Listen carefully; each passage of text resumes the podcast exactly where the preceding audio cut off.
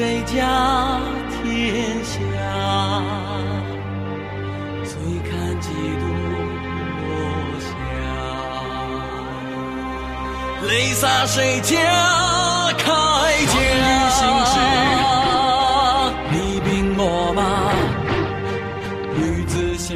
《东周列国志》第十四回，魏侯逆抗王入国，齐襄公出猎遇鬼。第二节，齐襄公之死。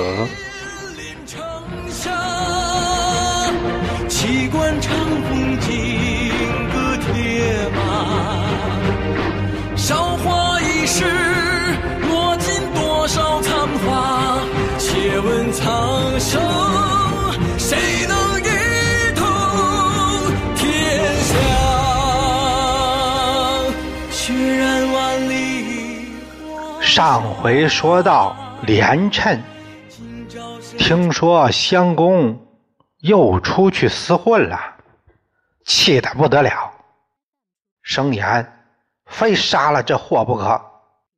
他就鼓捣身边的副将管制府：“你帮我一把怎么样？咱们一块把齐侯给做了。”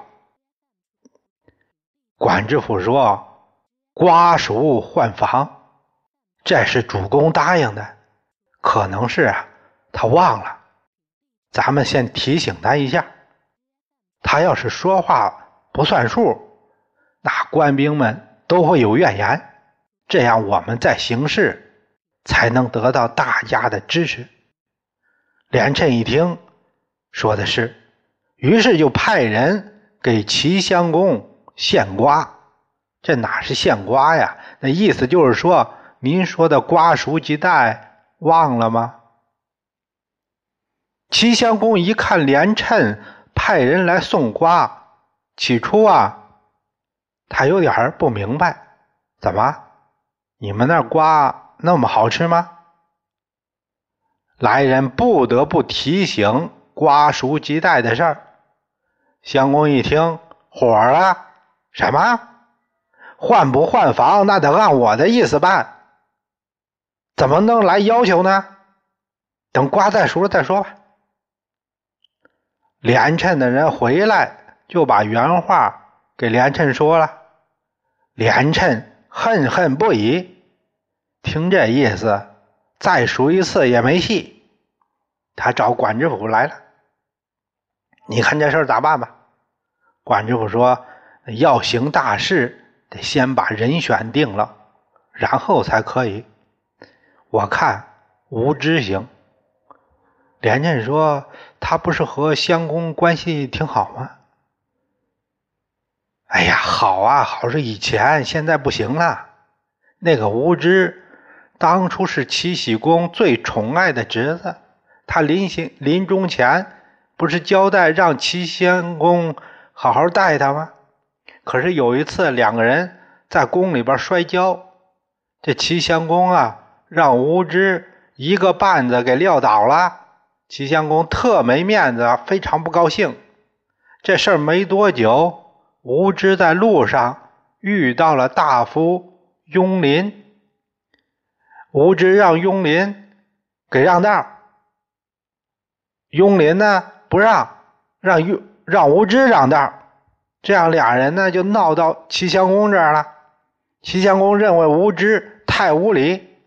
太霸道，就把他给废了，待遇缩水一半。无知哪受过这气呀？总想着把这个齐襄公给做了，可是没有人支持他，一直没有下手。现在可以派人秘密和他联络，里应外合，这样就能成功。那你看这什么时候动手合适呢？管制府说，齐侯喜欢用兵，啊，总搞军演。只要他出行围猎，那就像猛虎出了老窝，我们就等这个时机才容易动手。连震说：“那我妹妹连氏失宠多年，对襄公积怨也很久了，让无知和他联络，由从妹在内部打听消息，这样可以及时得悉宫里的信息，以便及时准备。”管制府认为这样可可以做，于是连称派心腹致信无知。怎么说呀？嫌公孙受先公如敌之宠，一旦削夺，行路之人为之不平。况君淫昏日甚，政令无常，葵丘九树，吉瓜不待，三军之事，纷纷思乱。如有奸可图，趁愿效犬马，竭力拥戴。趁之从妹在宫失宠嫌怨，天助公孙以内应之资，机不可失。信很短，信息量不小。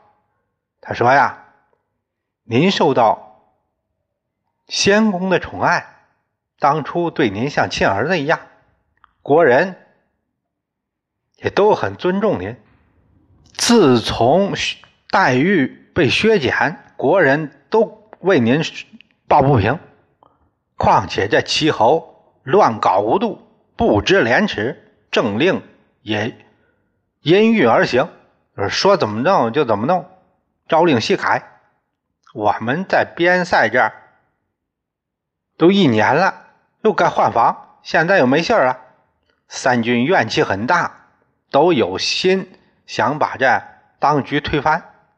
要是您认为可以做，趁我愿效犬马之劳，为您效忠，我妹妹连氏在宫里也不得脸，她也有怨气，这也算有个内应，这不是老天让您成事儿吗？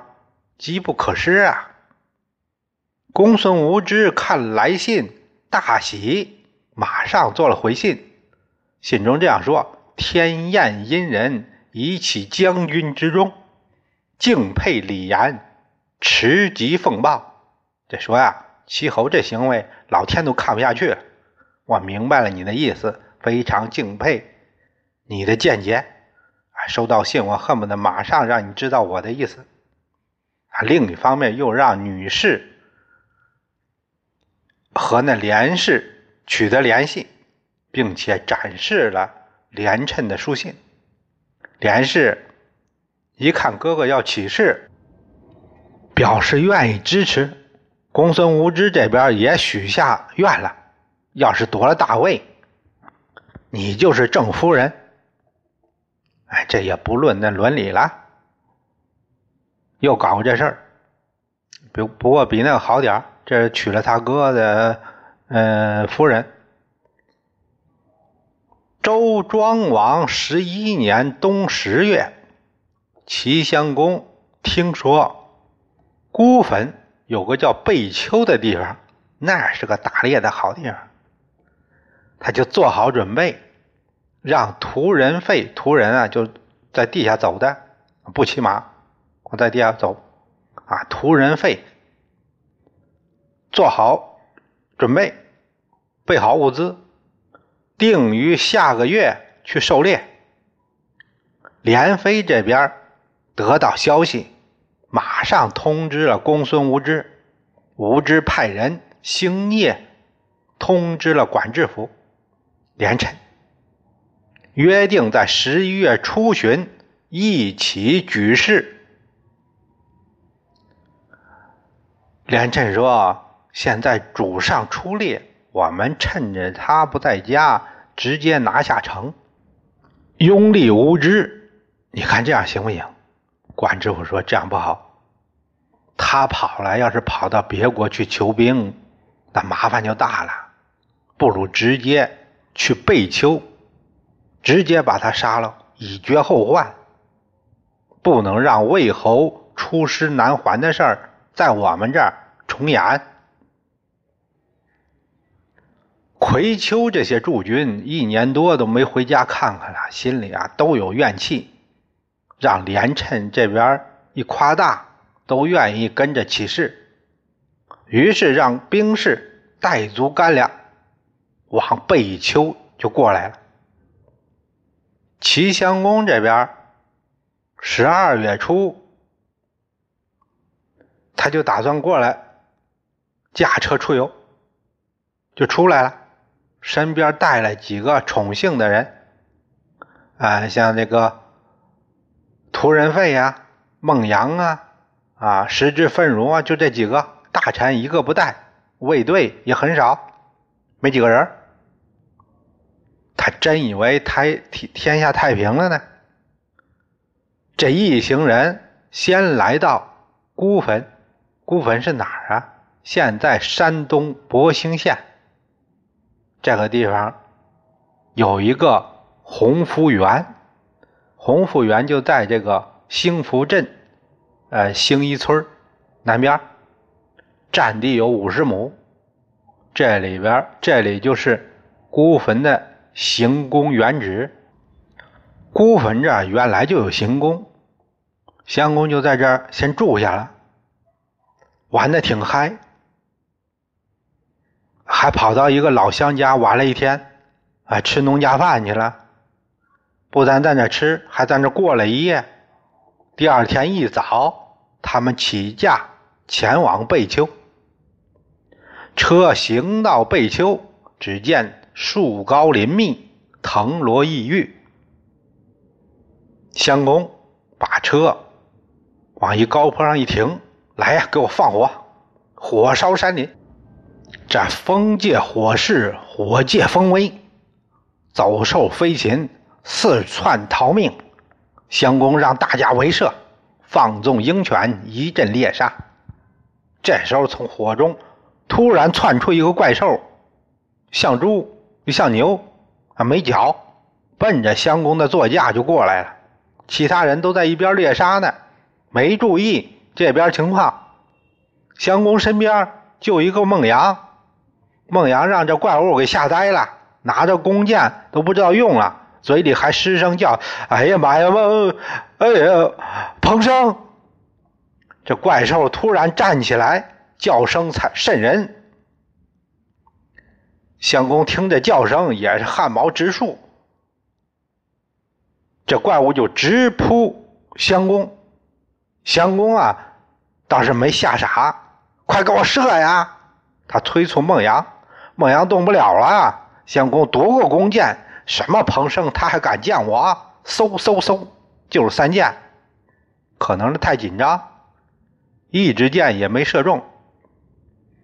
这时候那怪物就到了，相公向后一闪，直接从车厢上摔下去了，把脚给摔崴了，给崴了，鞋也掉了一只，那怪兽衔了一只鞋跑了。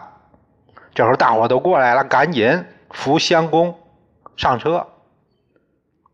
这相公走路都费劲了，这猎也打不成了。然后大伙都散了，一行人回到孤坟行宫。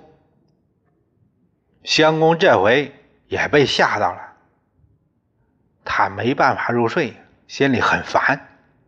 都二更天了，左脚也疼得厉害。他就让孟阳，他说：“你要不扶我走一走吧？”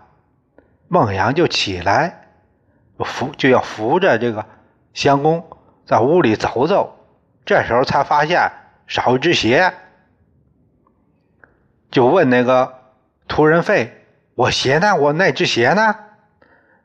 啊，这是屠人费说：“那那个让那个怪兽给叼走了。”相公大怒。他听到“怪兽”这词儿就烦，你知道叼走了不早说。说着，顺手拿过鞭子，让费跪那儿，就一顿猛抽。等他抽累了，这气儿才消了。费的背都已经被打烂了，费不吭一声，含泪出门，正好遇上连趁带着一队人。打探消息的，这是侦查来了。结果迎面碰上费，就把费给捉住了，用绳子一捆，问这相公在不在，睡了没有？费说在里边，还没睡呢。连趁举刀就要杀费，费说别杀我，你看我这，你看我身上。连趁一看，那后背都让血给浸透了。他听了费的委屈，就把绳子给解开了。费说：“我可以做内应。”我也正要杀他呢，连趁就信了，随后就带着这队人直冲离宫。费先翻墙入了院子，正好碰上石之芬如，赶紧把连趁作乱的事儿说了几句，说了一下。石之芬如马上跑到相公这屋里边报告了紧急情况，相公一下子慌了，这他妈弑君这事儿在我这要重演了。非说现在很急，要是让人扮您的模样，你躺在床上，你快藏门后去，趁着这乱，也许能逃过一劫。孟阳一挺身，你们快走，我来替主公一死。说着，穿上相公的衣服，脸向里就睡下了。相公也来不及说什么了，他亲自把锦袍盖在孟阳身上，眼泪。唰的一下就下来，费扶着他，赶紧藏在门后，做了掩饰。相公就问费：“你呢？我去和芬如一起拒贼，那么重的伤还疼吗？臣死都不惧，还怕这点疼吗？”他让十之芬如守住中门，自己说着转身出屋，手执利刃。想装着迎接连趁的样子，就刺杀连趁。这时候管知府怕里边生变，就带着人已经冲过来了。这费也来不及说话，对着对面过来的连趁就是一剑。幸好连趁穿的铠甲厚，反应也快，一闪身。反手就一剑，费的两个手指手指头就没了，然后又一剑，半个脑袋掉来了，费一下子扑倒在门中。石之分如挺矛来战，打了十几个回合，边退边走，这后面一下子让台阶给绊倒了，连趁一剑就给砍死了。直接来到寝室，只见团花帐中睡着一个人，锦袍遮盖，连趁手起剑落，床上的人脑袋就搬家了。连趁在火把下一看，不对，这人没胡子，他认识相公啊！快给我搜！大伙在屋里找了一遍，没有。连趁亲自举着火把找，看见门后边。露着一只绣鞋，他知道这有人藏着，谁呀？那不是柱儿还是哪个呢？连着猛一拉门板，相公因为脚疼正在那蹲着呢，脚露在外面了。连趁揪住相公的衣领，就跟拎小鸡儿一样，就把他拎出来了。无道昏君，连年用兵，独武殃民，不仁也。背父之命，远疏公孙，不孝也；兄妹悬淫，公行不济，无礼也；不念远恕，寡其不待，不信也。仁孝礼信四德皆失，何以为人？今天我要为鲁桓公报仇。说着，乱箭一顿砍，相公也成了一堆烂肉了。然后又被被褥一裹，和孟阳一块儿就埋在这屋里边地下了。相公到死当政才五年，屠人废，食之分如，孟阳虽然视死如归，忠心为主，但史学家都没有给予大赞，都认为齐襄公和这些小人混在一起。虽然死忠，但对国无益，所以不能把他这些人列为忠臣之列。连趁这边一得手，吴知在城里马上响应，大开城门，迎连趁军队入城。管制府连趁假托说齐襄公有命，可以拥立公孙无知为君。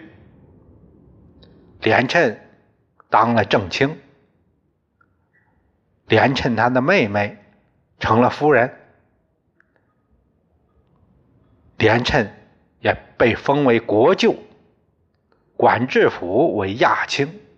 众文武嘴上没说什么，但对公孙无知接班都有些不满。这说明啊，这个公孙无知品行不怎么样，人缘不行。叫一花花公子哥，只有一个人表现的相当拥护，谁呀？就是那个和无知当年争道的雍林，他一再向无知道歉，无知也没有怪他，还让他当了大夫。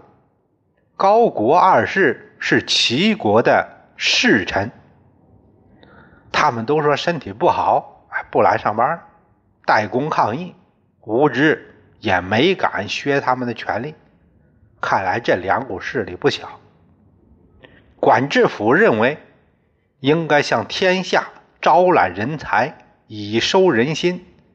他举荐一人，是他管家的人，这个人就是管仲，这才有管仲出世。